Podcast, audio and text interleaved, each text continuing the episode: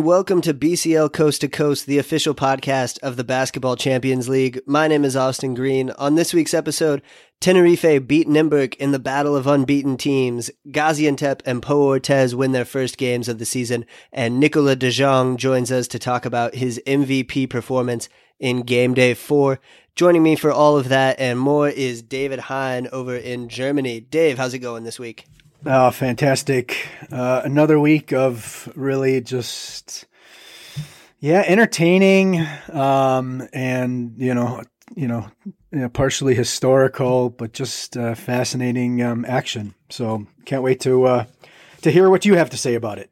Yeah, it was another great week. I, I thought there were some really fun games, uh, some really interesting things as we get into the middle of the regular season here. This was game day four. Remember, there's 14 games in the regular season, so we're starting to see uh, some interesting trends and, and things like that. So excited to talk about it. First, let's jump in with the team of the week. Leading it off is Marco Spissu from Dinamo Sassari. He had 22 points, eight assists, seven rebounds, a very complete performance for Spissu in their win over Toruń. Jason Rich from Gaziantep, one of the uh, the new signings in the league, he had 25 points and five assists to lead a big comeback win for them over Riga. Lau Konaté from Tenerife, 17 points, eight rebounds, six steals to help Tenerife beat Nymburk on the road. Suleiman Braimoh from Hapoel Jerusalem had another huge performance, 33 points, 93% shooting from the field for Braimoh as Jerusalem had another huge offensive game. And Nicolas De Jong, the MVP, our guest on this week's episode, 35 points uh, as, Pau, as Pau Orthez beat Burgos on the road with a 14 point comeback to get their first win of the season. De Jong was incredibly clutch in that game. He's our MVP this week. Uh, Dave, what, what do you think about the team of the week? Anybody else who deserves some consideration? Um, I actually, I, two guys that kind of maybe could have get, gotten in there. I actually, um, you know, uh, made it. I think Dwayne Evans actually could have gotten in there as well. You know, he had, um, 29, uh, 29 points, 13 of 17 shots with five rebounds. Um, but probably the guy I probably would have taken um, over anybody else would have been David Holston um, from Dijon. Uh, 17 points, uh, five of nine threes, three rebounds for the for the uh, diminutive one, uh, and but obviously, seven assists, two steals. But uh, and uh, you know we might talk a little bit later on as well in the game. But you know three huge three pointers in the final 126 of that tough fight against PAOK. So that's probably those are the two guys that that I would have uh, put in, especially Holston because of that huge those huge threes uh, down the stretch. Yeah, for sure. Holston was phenomenal again. I have a, a, few guys who I thought could have made it as well. Uh, Frankie Ferrari and Ryan Toolson, both from Manresa. We'll talk about that game more here in a minute, but both of those guys had 19 points and were excellent in that game. And uh, Brian Angola from Ostend, he had 23 points in a win over Lietkabelis. So he was another guy who had a, a, big scoring week. But I think I think I'm good with the team of the week as is, and uh, really glad that De Jong got the MVP because he was definitely deserving. That was a uh, a Nowitzki like performance in that game against Burgos. Uh, we'll talk about that a little bit later in Group B. But first, let's jump in with Group A. Frankie Ferrari steps back now, gets in, puts it up. Oh, that was the playground move, baby. Dave, the game I wanted to talk about first from Group A was Manresa beating undefeated Turk Telekom 80 to 75 in Spain. Uh, this Manresa team is really fun. I, th- I, think my main takeaway from this game was I love Frankie Ferrari. He was so much fun to watch. He, he reminds me a lot of Kevin Pangos, uh, just a really, really good point guard. He was penetrating into the paint, kicking out to the corners for shooters. Uh, he was very patient in pick and rolls. He absolutely cooked Kyle Wiltjer on a switch uh, with a little fake and then a one hand scoop off the glass. And then late in the game, a big pull up three off the dribble he also hit some clutch free throws and he found Ryan Toolson for the go ahead three pointer with one minute left. It was, it was a great performance from Ferrari, both scoring for himself and facilitating for others. Uh, Ryan Toolson and Ferrari, they, they made eight of eight free throws in the final two minutes. And Toolson, like I mentioned, hit that clutch three as Manresa won a, a really good game. It was, it was, a back and forth game, a uh, really good one in Spain. Uh, did you have any, any thoughts on this one, Dave? Yeah, I mean, this was one I just kind of took in and just enjoyed. I didn't really sit down and, and, and analyze it too much. Um, seven points, the biggest lead for either side, so it was tight throughout. Um, I, you know, before this season really started, you know, the Ferrari um, broken finger, if I'm not mistaken, or some some had, had an wrist. Broken wrist even. So, you know, it was it was something that we we kind of uh, you know because he had the huge first game um, in the in the Spanish league, I believe, and and uh, you know we were you know kind of hoping that uh, you know kind of wondering you know how how how they would how they would do without him right away, and um, but you know you look at him, you look at uh, the experience of Toolson, Davis. Uh, Baez, obviously, so much experience uh, playing the Gran Canaria for so many years.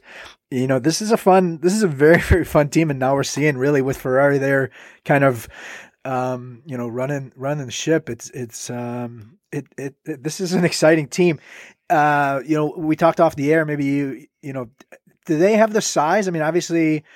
Uh, you know, I, I, say size one through five because you know even the guards aren't aren't big. Uh, what do you what do you think about that looking forward?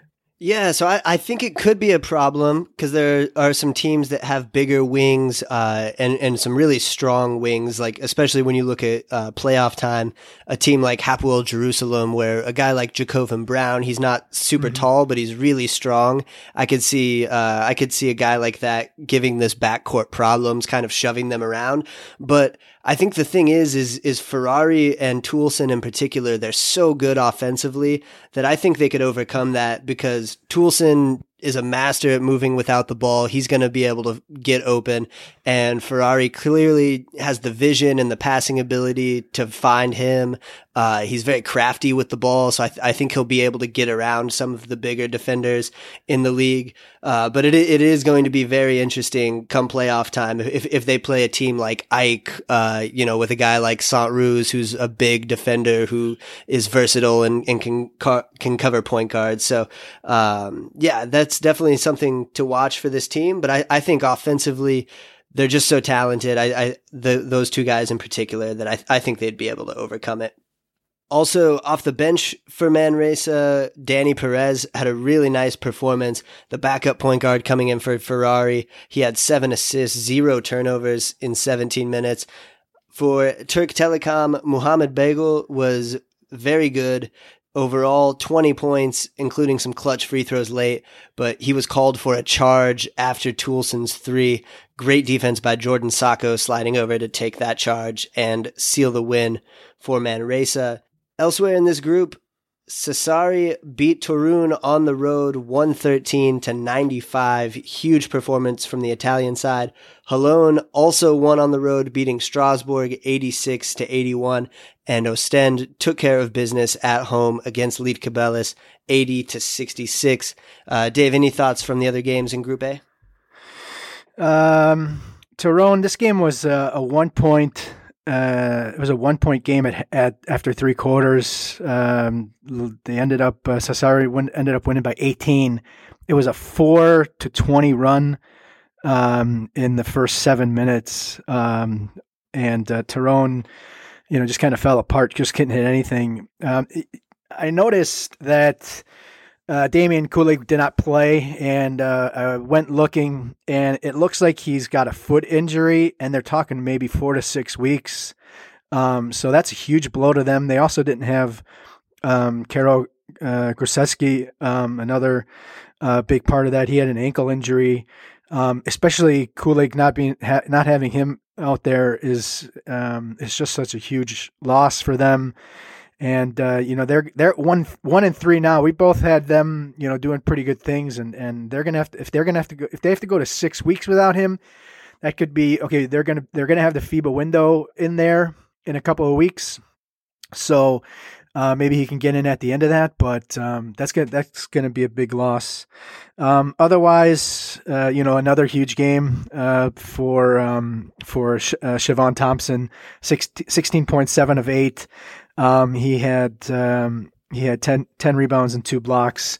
Uh, really one of the one of the one of the one of the bigs I really enjoy watching. Um, and Strasbourg, I'll touch on uh, in overtime.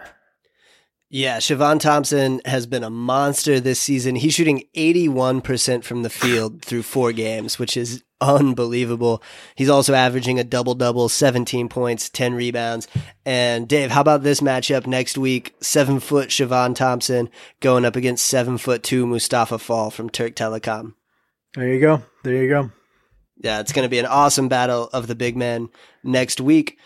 Moving on to Group B, I wanted to start off with Pau Orthez getting their first win of the season, beating San Pablo Burgos 82 to 78. Burgos built a big first half lead, uh, a lot of offensive rebounds, getting to the free throw line, scoring in transition. They had 12 offensive rebounds at halftime, and Pau in the first half, only one of nine from the three point line.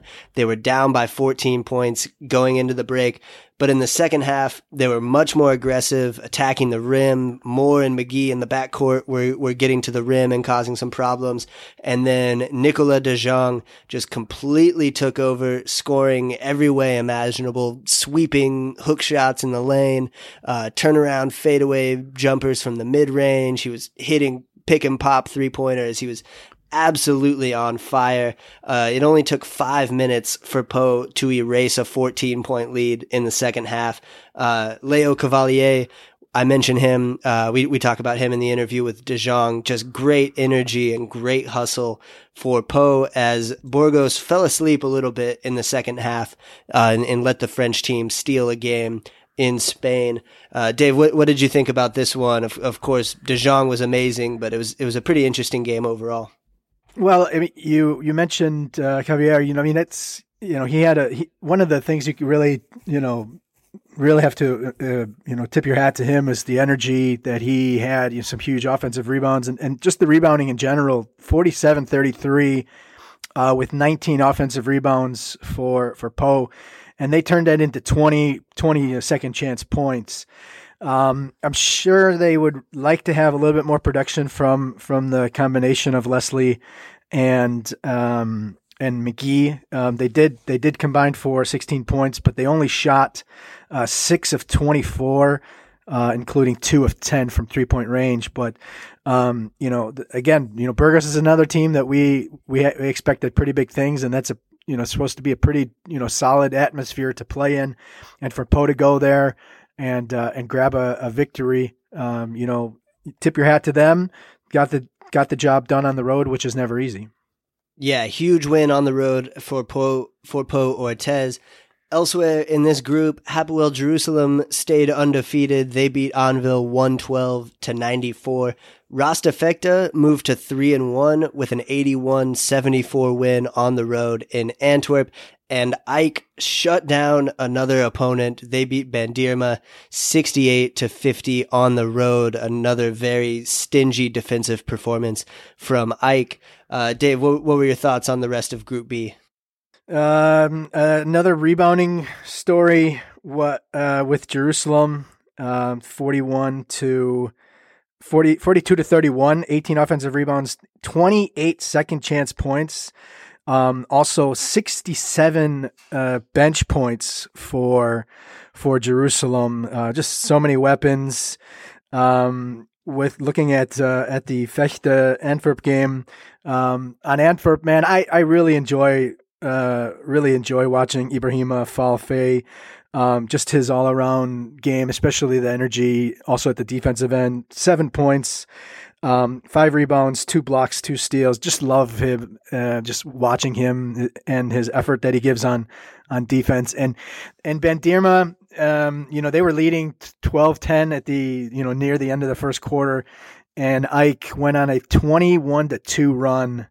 Um, they just couldn't hit anything, and um, you know, Saint Rose um, at the um, you know just doing it at both ends, and um, I think it was Igor in our in Igor Jerkovic um, on the in our chat, you know, mentioned um, that uh, that they, they play so many Greeks and um, that Ike is playing so many Greeks and, and it was it's um, they're they're relying a lot on their Greeks Greek players, you know, um, and it, it, it's it's it's refreshing to see that. Um, you know, Greek is Greece is a great great country, basketball country, and and to see a see a team really rely so, you know a lot on their uh, on their domestic players. Um, you know, it gives them uh, it gives them freedom to you know not have to rely as much on uh, some of those guys. You know, like Langford and uh, Mashulis. They didn't really have to do as much because uh, because those domestic players were able to to to pick it up.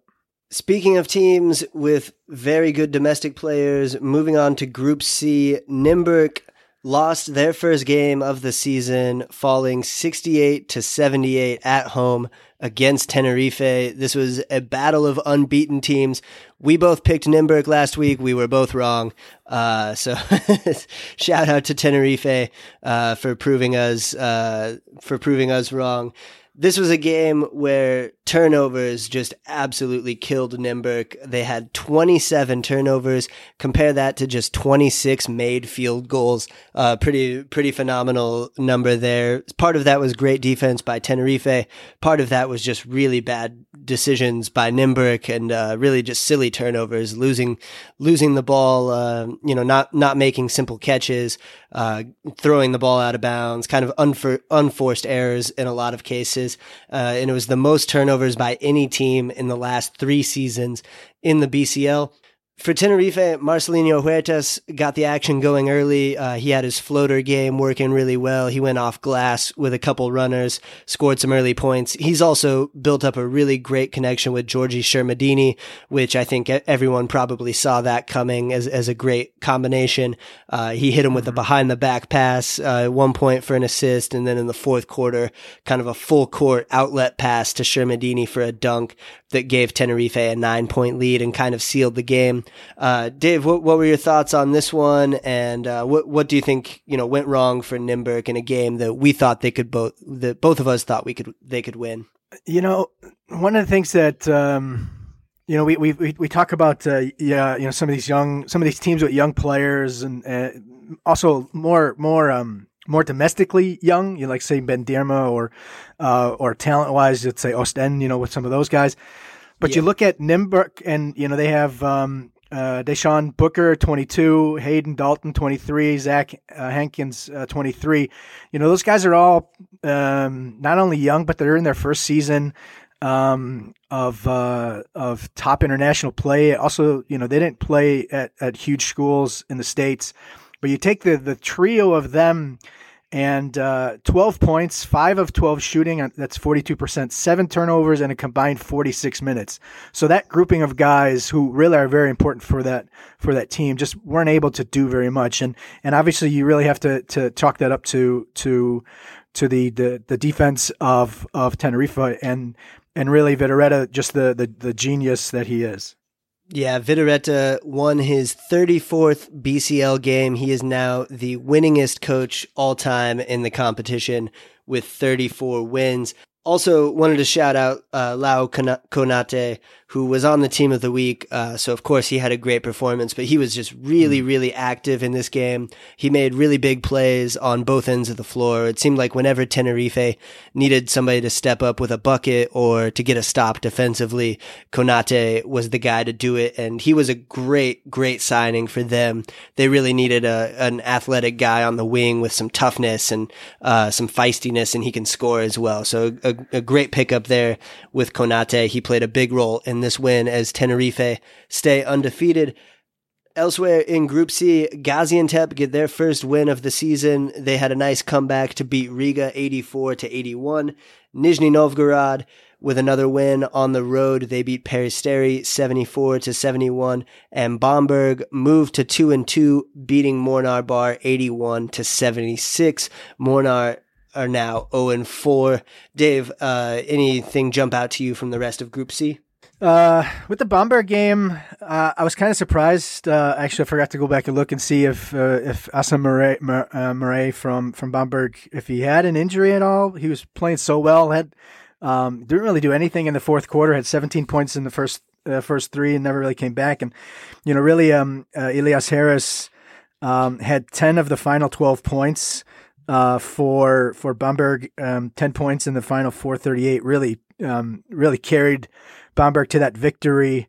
Um, huge rebounding difference, um, 47-29. You you watch that that that especially that fourth quarter.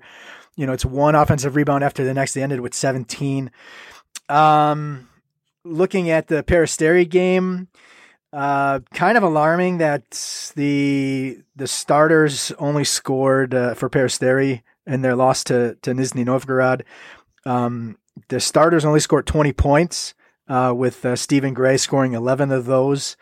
Um, and uh, yeah, Jason Rich, you know, um, he had the had the had the turnover late uh, with 29 seconds, and it looked like they um, they might end up losing. Um, that Gaziantep might end up losing it, and he came back and was able to uh, to get the, the the the the the victory in the end. Um, so I'm sure um, Rich is pretty relieved about uh, also some of the some of the sort sort of questionable decisions by um, by by Blooms on the other end. Um, and uh, so yeah, that's that's what I got. Uh, this is a you know this is a this is a good group to to watch. You know, you have you have Tenerife at the top, and then you have a, a um, you have Peristeri, uh, Bamberg both two and two, three and one, Nymburk and um, and uh. So the you know we we, we kind of talked. You know, we're seeing sort of like uh, um, you know where these groups could kind of be heading, and and um, so. All right, moving on to Group D. The game I wanted to start with first was Neptunas making a statement with a big win at home over Zaragoza, winning that game 91 to 73. Both teams were 2 and 1 coming into this game, so this, this was a really important one for the standings. Uh, Deividas Gailius really set the tone early for Neptunas with a huge dunk on the first play. Uh, definitely go back and watch this. It was on the top five plays of the, of the day. He just dunked all over Javier Justiz from Zaragoza. And that was a sign of things to come for Neptunas. They were the much more aggressive team throughout this game. They were just relentlessly attacking the rim. That was leading to a lot of dunks, layups, free throws as, as they were getting fouled, and then kickouts for open threes. It was just a, a really good offensive performance for Neptunas. And then on the defensive end, just sound fundamental defense from this team. Uh, you know, hands up all the time, not not committing silly fouls, not getting out of position. They forced Zaragoza into a lot of tough shots, uh, and they they really took control of this game uh, after after the first quarter or so.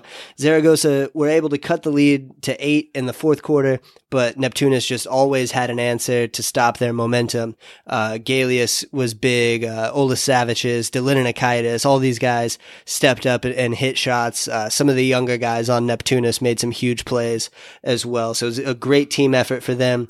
In the end, they shot 89% at the free throw line compared to 62% for Zaragoza, and they made 13 of 28 from the three point line. That's 46% compared to Zaragoza only making nine of 28, 32%. Uh, and, and, you know, they weren't just uh, making difficult shots. Like they were, they were creating good shots. Uh, you know, they were, they were open pretty much all the time, whereas Zaragoza couldn't really create any, any good looks at the basket.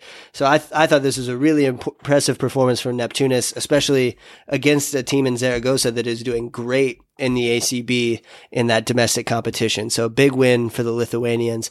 Uh, David, any thoughts on the, uh, the scrappy Lithuanian side winning this one?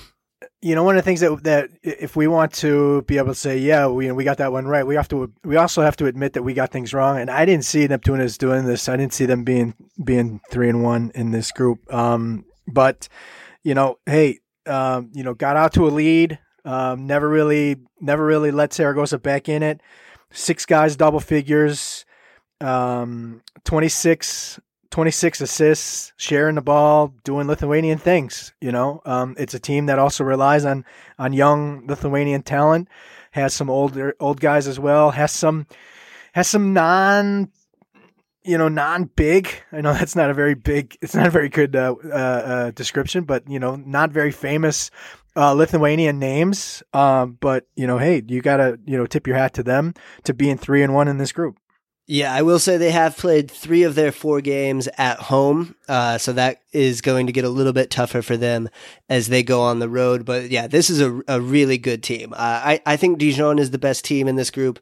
I really like that Dijon team with Holston and all of their athletes. But so far, I, I think this Neptunas team clearly looks like second best in Group D. It's just a, a really solid team overall. Um, not not a lot of weaknesses there, so I expect them to stay strong throughout the season.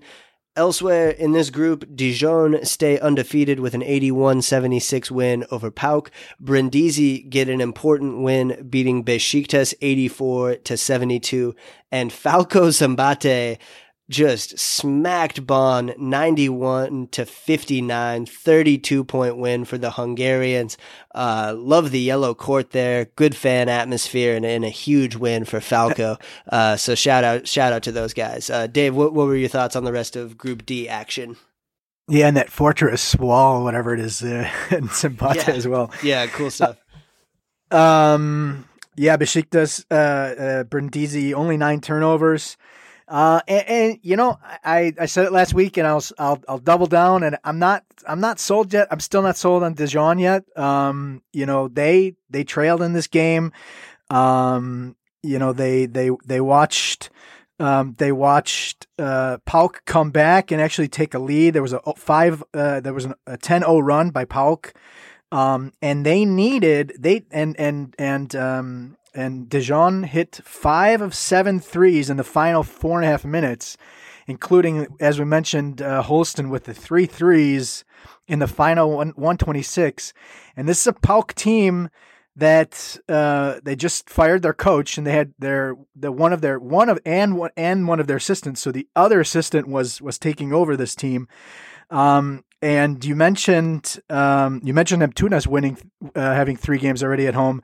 Dijon also have three games already at home, and they so they've beaten at home uh, Falco, Brindisi, and and PAOK, um, and they they won at uh, Neptunas. So uh, I'm not I'm not buying um, I'm not buying Dijon yet, and also I'm not I'm not sold. I'm not selling my stock on Bonn just yet. Um, a horrible, especially third quarter. They only scored nine points uh, in the third corner. Um, but uh, I, so I'm still not buying Dijon, and I'm not selling. I'm not selling Dijon just yet. I'm not selling. Um, uh, I'm not selling Bonn just yet. All right, so Dave still skeptical about Dijon. I'm I think I'm all in. I said that the other week. I, I really like this team. Uh, so we'll we'll see how that plays out. I do think this is maybe maybe the weakest group overall. Uh, now that now that we're a few games in, um, it, it might still be too early to say that. Um, but you know, I'm I'm not super impressed with some of these teams. Uh, whereas you know, you look at a a group uh, like gr- Group A, Group B. There's some some real juggernauts in there. Um, so yeah, we'll we'll see how. Which is another re- which is another reason why I'm not necessarily sold on this Dijon team yet. You know, and they've won these games. Okay, the Brindisi, I, I think Brindisi is, is a pretty good team, but you know, beating Falco and PAOK, a PAOK team that just is in turmoil, having lost, having you know, got rid of their coach and everything like that. So that's that's where I am on on, on Dijon so far. That that's why I'm not totally sold on them yet. I know Igor likes them as well, and uh, you know, and and Igor's almost always right, so I guess I'm wrong on this one, but we'll see. yeah, we'll see. All right, let's move on to overtime. Five topics from around the league. First topic is where did that come from? I'm going to go with the game we just talked about. Bonn coming into this game two and one, losing on the road at Falco by 32. I was absolutely shocked when I saw this score after the game. Uh, so that, that's my where did that come from? Uh, Dave, what do you have for this one? Uh, I'm gonna go with Gabe York um, in his uh, absolutely amazing 21 three pointers taken uh, in the game. Wow. His 20. This is this could have gone for stat of the week, but I figured I'd go with something else. Um, um, 21 three pointers in the game. Um, made up 30.4% of his team's total shots, 69. And it was 11 more than any other player took on the team, um, Trice having taken 10. And it goes even further. Of the of the 128, so there's been 64, 64 games. And so there's been 128 team performances. Um, 21 of those, the team has taken 23 pointers or fewer, including Strasbourg in game day one where they only took 16. So, um, and and and the and the 21 three pointers taken by York was the total amount that he had taken through three games. So where did this come from? Him taking 21 three pointers, and he took 11 three pointers in the fourth quarter. Um, you go back and watch it. He was he was absolutely on fire. Um, truly unconscious. I don't care if I've missed uh, eight in a row. I'll just keep taking them. Um, but just absolutely some amazing uh, stats on. So I wanted to pass that along. Yeah, incredible numbers uh, from Gabe York. There, that's uh, that's pretty amazing. Next topic: new signing who will have the biggest impact. Uh, some good choices here. We talked earlier about Konate from Tenerife, uh, Yannick Moreira, Peristeri, Mario Chalmers coming in for AEK. Uh, some good, some good options to choose from. I'm going to go with Jason Rich at Gaziantep. Uh, we knew this was going to be a big signing when it happened. We both loved what Rich brought to Besiktas last year, and to take this team in Gaziantep Gaziantep, which was one of the worst offenses in the league, one of the, the worst shooting teams in the league. Rich comes in, he's already averaging 21 points in two games, and you see the impact that he can have in that game against Riga, uh, dropping 25 to, to lead them to a win. So I'm going to go with Jason Rich at Gaziantep. Dave, who's your new signing who will have a big impact? Um, I'm going like I'm going long term, and and um, I, I think that uh, I think I think Rich probably has the most impact. Um, uh, but let's say that the the chances of winning a BCL title, I'm going to go with Konate. You, you, you mentioned everything already in the when we talked about Tenerife. He gives them that athleticism, that badassness that that that that team really didn't have, especially at, at sort of the defensive end. Um, the athleticism and um, and I think with that dynamic char- characteristic factor that uh, Vidorreta can play around with, I think that he really gives them um, a, a dynamic that can really make this team an even bigger title can- contender. Um, so I'm gonna go with with Konate. I mean, Rich again, like I said, from a sheer numbers, volume, percentage of production, rich, but I would say from a from a from a but Gaziantep's not going to win the championship. You know, I I I I can't say that for one hundred percent, but but I think Konate is going to give them the the the it gives them the characteristics that that that team needed to have a better chance of beating a Hapoel Jerusalem, etc. Yeah, for sure. He could he could be the difference uh, between a championship or no championship. That's that I 100% agree with that. Yeah. Uh, also, I think we can 100% say that Gaziantep won't win the title. Uh, no disrespect. I'm not going to no go there, but to those guys. But yeah, I'll go. I'll go. I'll go 99. percent But I'm. You never say never. Okay. Never say never. Uh, next topic: stat of the week. I'm going with 35 as in Nicolas de Jong's 35 points for Pau Orthez were the most points ever scored in less than 30 minutes in a BCL game. So not only was he on fire from everywhere on the court, but he dropped 35 points in less than 30 minutes of action. Really impressive stuff from de Jong. Dave, what's your stat of the week? Uh, I'm going to go 9 0, um, and that is the assists to turnover ratio for Howard Sant-Roos from from uh, AEK. I'm I'm loving him more and more. I already loved him uh, just so much. I mean, he was he, he's even higher on the, the on the on the on the cheese ball factor than than even or uh, than uh, than Tashawn Thompson uh, Thomas. Um, he was even playing some some some point, and uh, I love that lineup. Uh, just with his size at six seven, can you know tower over some of the smaller guards.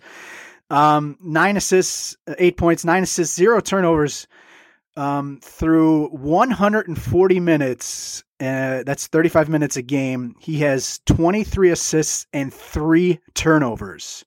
Uh, that's a 5.8 to 0.8 assist to turnover ratio. Plus, he's hitting uh, 47% of his threes, 2.3 steals, um, and uh, over seven rebounds. Um, so I'm going to go 9 0 assist to turnover ratio for Howard Sant-Roos. Yeah, awesome performances from Sant-Roos, and, and you know he's going to bring it on the defensive end as well. Uh, pretty incredible player for AEK. Next topic, surprise of the week. I'm going to go with Pau's comeback over Burgos. Uh, you know, this team was 0 3 coming into the into the game day. Burgos are a team that I've picked to make the final four. And once they went up by 14, 15 points in the first half, I thought this was going to be a blowout. Um, but credit to De Jong and Pau Orthez for not giving up, for fighting back, uh, and, getting into this game on the road, uh, coming away with a big win. That was my surprise of the week. Dave, what do you got? Yeah, there was that. There was also the Falco win, Szombathely over over Bonn uh, as well. But I went with something a little bit different. I went with Vechta shooting 42 two pointers and 25 three pointers. Where'd that come from? I was thinking about putting it there too. Um, they averaged over the first three games 30.3 two pointers and 36.3 three pointers, so six more threes. And they took 17 more two point uh, uh, attempts than three point attempts. You know, obviously this was a team. This is a you know we talk with uh, Travis Simpson. You know they kind of you know live and love and to die with the three pointer, and so really switched it up against uh, and uh, against Antwerp. Took with the what they were giving, and um, and so yeah, I thought that was uh, that was a little bit surprising, knowing uh, how much they they do enjoy uh, uh, launching those threes. Yeah, Vechta right now are averaging 14.5 made three pointers per game. That's three more than the next highest team. Uh, they're, they're second in the BCL, shooting 43% from the three point line. So not only do they love to take them, but they're making them at a high clip as well. Uh, interesting that they went away from that, but were still able to get the win over Antwerp. And the last topic, bold prediction.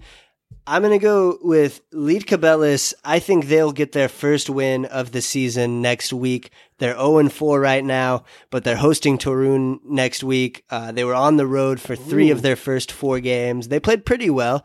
Uh, they only lost to Sassari by one. They lost to Manresa by six. Now they're at home. They're going up against Toruń, who, like you mentioned, don't have Damian Kulig. Uh, I think Dave, me, maybe me, you, and uh, three average BCL players could probably score 100 points against Toruń. So I think this is the week that Lietkabelis get their first win of the season. What's your bold prediction? Bold, bold prediction. Um, I'm going to go Ben is not going to make the playoffs. Um, they are one in three, uh, and they've had three home games already. And uh, two of their next seven uh, two of their next seven games are are are on the are at home, so five road games in the next seven, and they've already played Jerusalem, Burgos, and AEK at home. So they have to go on the road uh, to play those three. Vechta is uh, a lot better than than than a lot of people, including myself, um, expected. Um, so you know, Anwil is also in this in this group. You know, we like that that that wing combination. So I'm going to go Bandirma uh, is not going to make the playoffs. Where did you have them before the season? Do you remember off the top of your head? I had I had them. I looked at it. I had them in fourth in the fourth spot. All right, so Dave off the Bandirma bandwagon, and yeah, I think I think that's probably a good call. Those three teams that you mentioned that they've already hosted, those are are probably losses on the road, uh, especially AEK in Jerusalem for sure. So yeah, tough road back for Bandirma in Group B. That's going to do it for overtime. Coming up next, we have our interview with Nicolas De Jong, the MVP of game day four from Pau Orthez. He scored 35 points, led them to their first victory of the season. So stay tuned for that. Dave and I will catch you on the other side of the interview to wrap things up having led by 15 points in this game.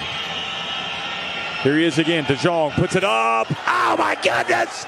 He is on fire. All right. So on the show this week, we have Nicolas De Jong from Pau Orthez. Uh, Nicolas, uh, thanks for taking some time out to uh, talk to us. Oh, you're welcome. You're welcome. Um, I guess uh, first off, congratulations on uh, getting the first victory uh, in the uh, BCL season. How did it feel to uh, to get that W? Uh, that was great. That was great. Actually, that was the most need for for us. I mean, we've been uh, through a tough loss uh, before, and um, and uh, that's the first win, and uh, we hope that that's gonna bring some more. Like um, maybe how did it feel going into the game? Um, you know, did you did you have a feeling that you might have a big night, um, or did it kind of build gradually? But actually, it built gradually. I mean, we, we the, the start of the game was pretty good for us. First quarter was, I mean, as equal for us and Burgos, so it was okay.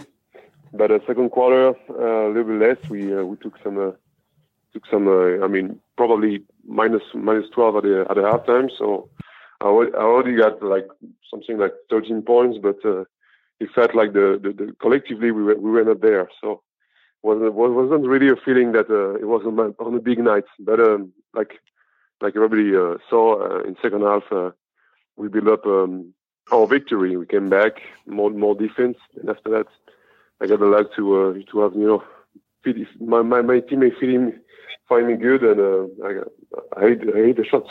Yeah, Nicolas, what was the message at halftime when you guys were down by 14 points? I, I think it was. What what was the coach telling you guys to change for the second half?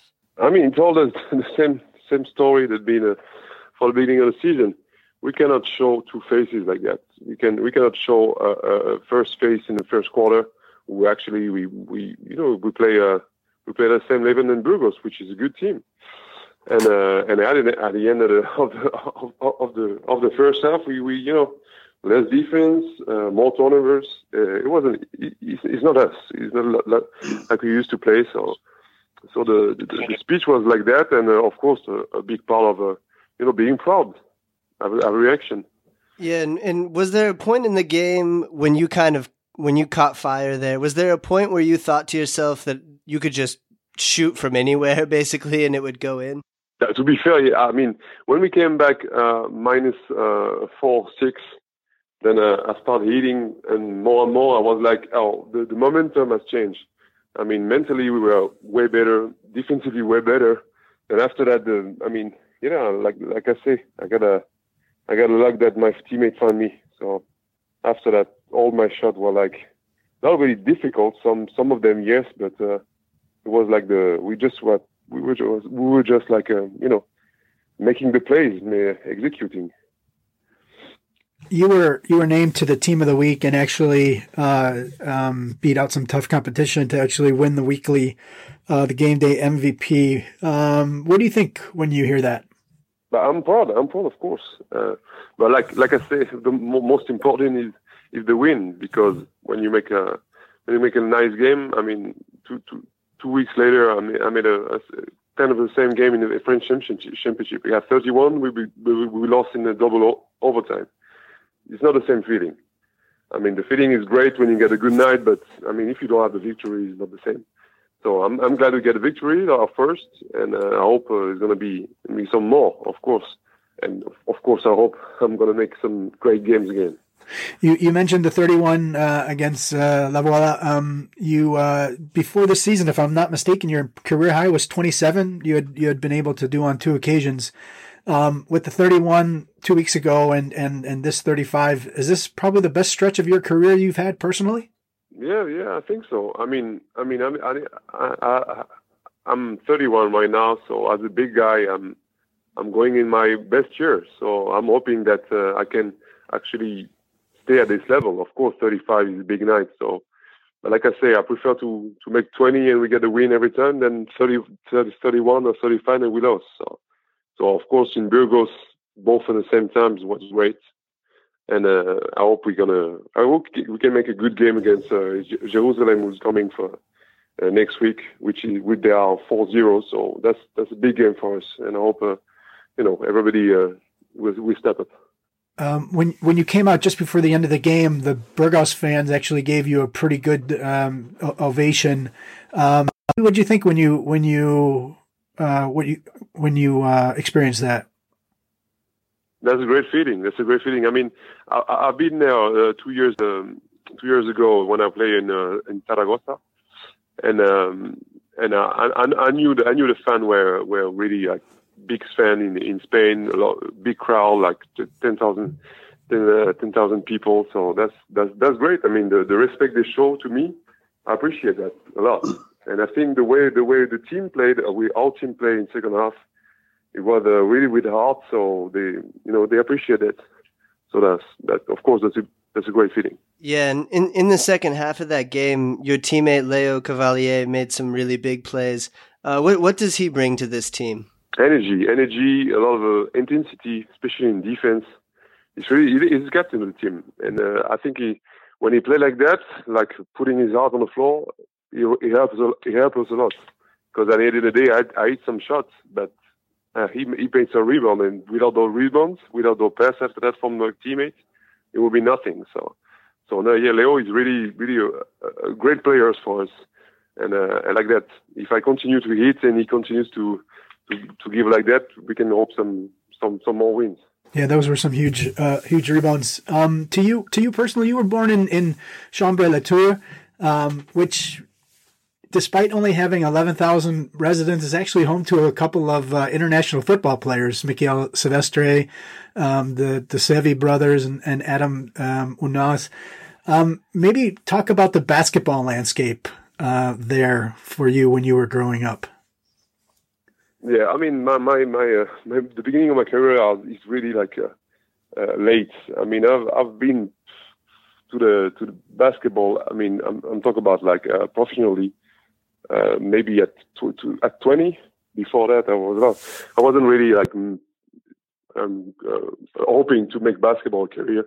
I was in law school and doing you know some basket, but more for you know pleasure than anything. Then I grew up very late and finally uh, finished at seven feet. So at 20 years old, I was like, ah, why not try to try a shot? And after that, that's my right now 11th year in the first uh, first league in France. So so and my first year in basketball championship. So I hope it's going to be some some more and more.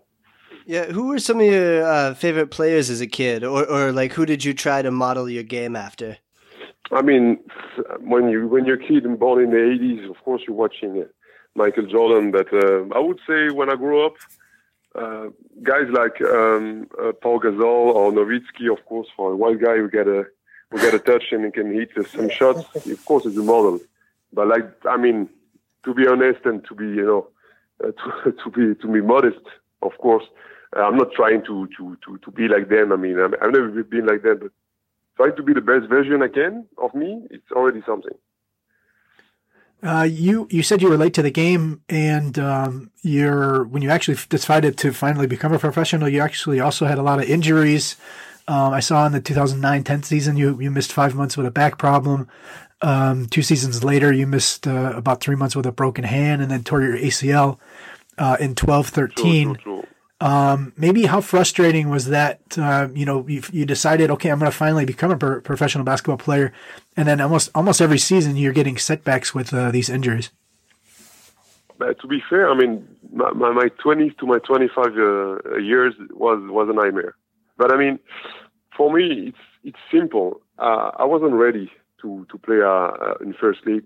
I was tall but not really strong. So I think it's really important when you're beginning basketball uh, uh, sooner to build up your body and build up your habits to be ready to the professional level. I wasn't. I mean, I, I could have played because I got a little bit of talent, but of course my body wasn't ready. So so I suffer until my 25, and uh, I built it through those injuries. And uh, right now, from my 25 for now, I'll be most of the other time safe, and uh, I hope it will continue and uh, like that, you know, when, when my body is good, then I can express actually I can do the float. So. You're you're born and raised in France. Uh, your father is uh, from uh, is Dutch, so you actually have a Netherlands passport as well. And in 2015, sure. you played at the uh, FIBA EuroBasket. Um, that was the first time that you played internationally. First time you played for for the Netherlands. Uh, looking back, you know, I was also the first time that Netherlands had been at the uh, Eurobasket in a long time as well. Maybe how do you remember that that experience? You know, that was really you were just you know getting back to being healthy again for a couple of years and, and starting to play well again. Um, maybe how do you look back on that experience? That was great. That was great. That was one of the greatest experiences I got to play in Zagreb over there and uh, in front of a lot of fans. Play, um, um, you know, of course, a lot of good teams. Uh, that was great. And actually, um, and now we got a, the goal as of the Dutch Federation to come back to the next uh, European Championship. That's the goal. The goal we we all took uh, this summer, and uh, we're gonna try to achieve it uh, first in uh, February, the next uh, windows. Yeah, and and you mentioned so you're 31 years old now. This is your first season playing in an international competition during the season. How are you enjoying playing internationally in, in the Basketball Champions League? No, that's great. That's great. It's great, great organization first, great teams, and uh, and uh, and for us uh, as Pau Orthez is is a good way to build up. Uh, uh, you know, uh, Pau Orthez got a great history in a in a European Cup, so for us it's really important to come back to this level, and and of course BCL is is one of the best of the of the of the continent. So that's great for us, and for me, of course, it's, it's again something new experience, and uh, I think it's gonna improve me and help me to improve uh, in my game. So, I mean, for for now, it's one three. We got one victory, three defeats. So of course, it's tough, but uh, we're hoping to really improve.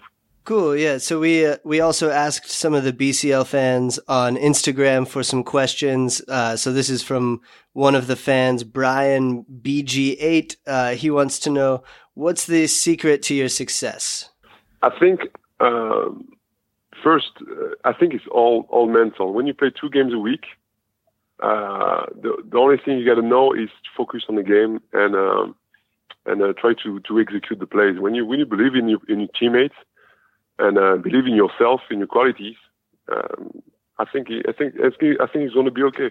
The worst thing to do is to play the game you don't know or playing some stuff you don't know. Uh, then then it's going to be difficult. So, like like like I say in Burgos, uh, I take all the shots I really want it, and uh, they, my teammate found me in a good space another uh, another couple of things from from Instagram UGR uh, underscore two four six eight. Congratulations from Saragossa and Fernando underscore Lopez Torres. Ask if you are missing Saragossa. Of course, you played there in in sixteen seventeen. Uh, are you missing Saragossa? Yeah, Saragossa was a great experience for me. A great city, a great club, great fans, and uh, and uh, when I play over there, it was a tough uh, it was a tough year because uh, uh, we didn't start well. Then uh, we fired the coach. We bring some new players. So for the fans, it wasn't wasn't the best year. But for me, it was something. I mean, it was my first experience in Spain. Spain ACB is a great champ, it's a great championship. So uh, yeah, that's that, that, that was great. But uh, always uh, come apart, and uh, that's that's life. That's how, it goes. But uh, I keep following that, and uh, they make some great season last year, and this season is great too. It's the second in the ACB, so I wish them all the luck. All the luck. Yeah. So you you mentioned uh, bringing it back to your current club. You mentioned you guys have a, a tough game next week against Hapoel Jerusalem. Uh, but do you, do you think this win against Burgos can be kind of a, a turning point for you guys in the BCL? We hope so. I mean, um, we play three games away, one game home so right now we're going to receive more than we uh, we're going to go uh, on the road. So we're hoping that uh, this this win on the road at Burgos is going to build up um, something.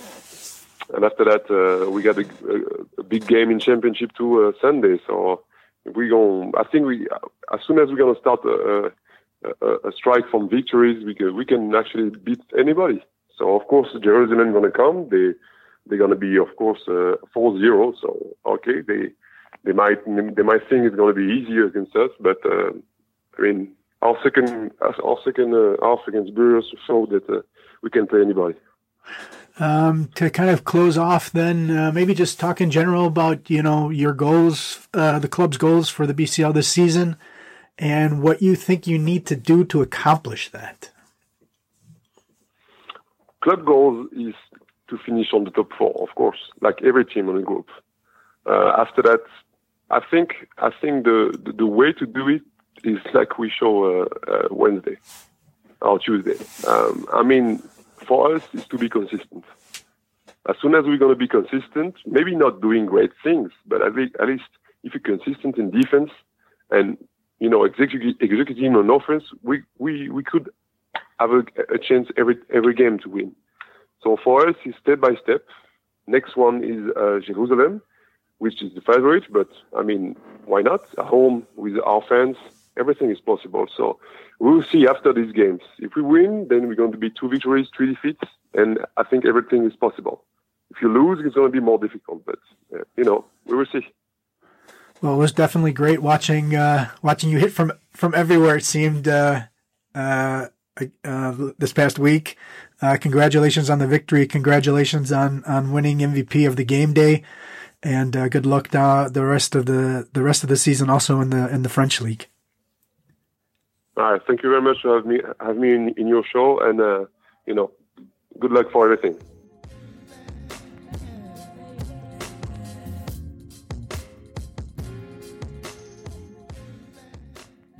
All right. Thanks again to Nicolas De Jong from Pau Orthez for joining us on this week's show. Thanks again to all of the fans on Instagram who submitted questions for the interview. Make sure you guys keep doing that throughout the season. Uh, it's, it's been really great to get the questions from Instagram for these player interviews. Uh, Dave, uh, some really interesting stuff there from De Jong. Uh, what, what stood out to you from what he had to say? You know, I think, um, the fact that uh, he said that he's 31 and just now coming into his prime, basically. Um, and we were we were kind of talking about it after the interview, and you you look at all those injuries. He didn't start until late, and then you look at all those injuries, which cost you know almost full seasons and um, and really months instead of just weeks or whatever. And 31, but he's probably from from from a from a from the burden of playing basketball on a regular basis he's probably only i don't know 25 26 um you know so uh, and and and you know, we, you also mentioned after you know that uh, he's got a game that really translates well. as big man that can shoot outside, and um, so yeah, I think that you know you never hear of like a wing or a guard saying, "Oh yeah, I'm 31, I'm entering my prime." So that was probably the thing that I really fascinated me from the from the very beginning when he said that. Yeah, for sure. Very interesting career for De Jong and 31 points a couple weeks ago, 35 points this week. Uh, it does really seem like he, he's entering his, uh, his prime right now at the age of 31. So pretty cool to see. So yeah, thanks again to Nicolas De Jong for joining us on this week's show. Dave, let's take a quick look ahead to game day five, uh, next week. Tuesday's games, I think the one I'm most excited for is Bonn hosting Neptunas. I want to see how Bonn respond after they were embarrassed on the road against Falco Szombathely with that 32 point loss. They're two and two on the season. Neptunas is three and one. So this could be a really important game uh, in, in terms of the standings in Group D. So that's what I'm looking forward to on Tuesday. Uh, what do you think uh, from Tuesday's slate? Uh, you know, I guess two, I guess two, two other games, maybe, you know, Fecht, Vechta, seeing if they can keep doing what they're doing. Bandirma, I just said they're not going to make the playoffs and, you know, they're going to need to start picking up road wins. So, uh, uh Vechta ho- hosting the Bandirma and, um, you know, hey, Saragossa, um, at home against Dijon, you know, um, I, I I think Saragossa is going to win that game. I, I think they kind of really have to, to to kind of put themselves in the in the upper ranks in that uh, in that group. And um, you know, this is, this is also a Dijon team that's going to have to start uh, playing and winning games on the road. So um, uh, that's probably that's probably my my I, I, that Bonn one is interesting for sure, um, but the Saragossa against Dijon, Dijon probably um, is most exciting for me. All right, Dave's calling it. Dijon lose their first game of the season next week at Zaragoza. We'll see how that goes. And then from Wednesday's group of games, there are some really interesting ones here. Uh, I mentioned this earlier on the show. Turk Telekom hosting Ostend. That gives us seven foot two Moustapha Fall going up against seven foot center Shevon Thompson from Ostend. That's going to be like Godzilla versus King Kong type of thing in the paint. So that's going to be great. Uh, also, AEK hosting Burgos is going to be a really great game in Group B, uh, and, and, some other really exciting ones as well. Uh, Dave, what are you looking forward to most from Wednesday? Probably, probably the AEK Burgos um, to see if AEK's going to be able to slow down another team like Burgos. Also, that Nivni Nizhny Novgorod um, and and and ERA Nymburk, you know, uh, Nymburk's going to have to go out on the road and, and try to bounce back from their from their loss, and you know that's a that's a really strong guard there with Brandon Brown and and how those uh, how those um, how those young sort of guards wings are going to be able to play uh, against that the the mastermind uh, uh, over there in Russia. Uh, that's so that's probably going to be a good one, you know, uh, to see how how Nymburk can play on the road, especially after probably being disappointed um, with their performance. You know, you mentioned all those turnovers, so that's probably the one that um, uh, I'm probably looking at most. Yeah, also some great Group A action on Wednesday. Three and one Manresa on the road against two and two Holon in Israel. That's going to be a lot of fun. And three and one Sassari hosting two and two Strasbourg. Uh, so some really important games in Group A that should be fun to watch. That's going to do it for this week's episode. Thanks again to Nicolas De Jong for joining us on this week's show. Thanks again to the fans on Instagram who submitted some questions for the interview. Make sure you go check out the official Champions League website at championsleague.basketball. Follow the league at basketballcl on all of the various social platforms, Twitter, Instagram. Uh, check out the YouTube page for all the highlights and full games that go up the following week after they are played. And of course, subscribe to livebasketball.tv to watch all of these games uh, live or on demand. For Dave Hein over in Germany, for Nicolas De Jong, my name is Austin Green, and this has been BCL Coast to Coast, and we'll catch you next week.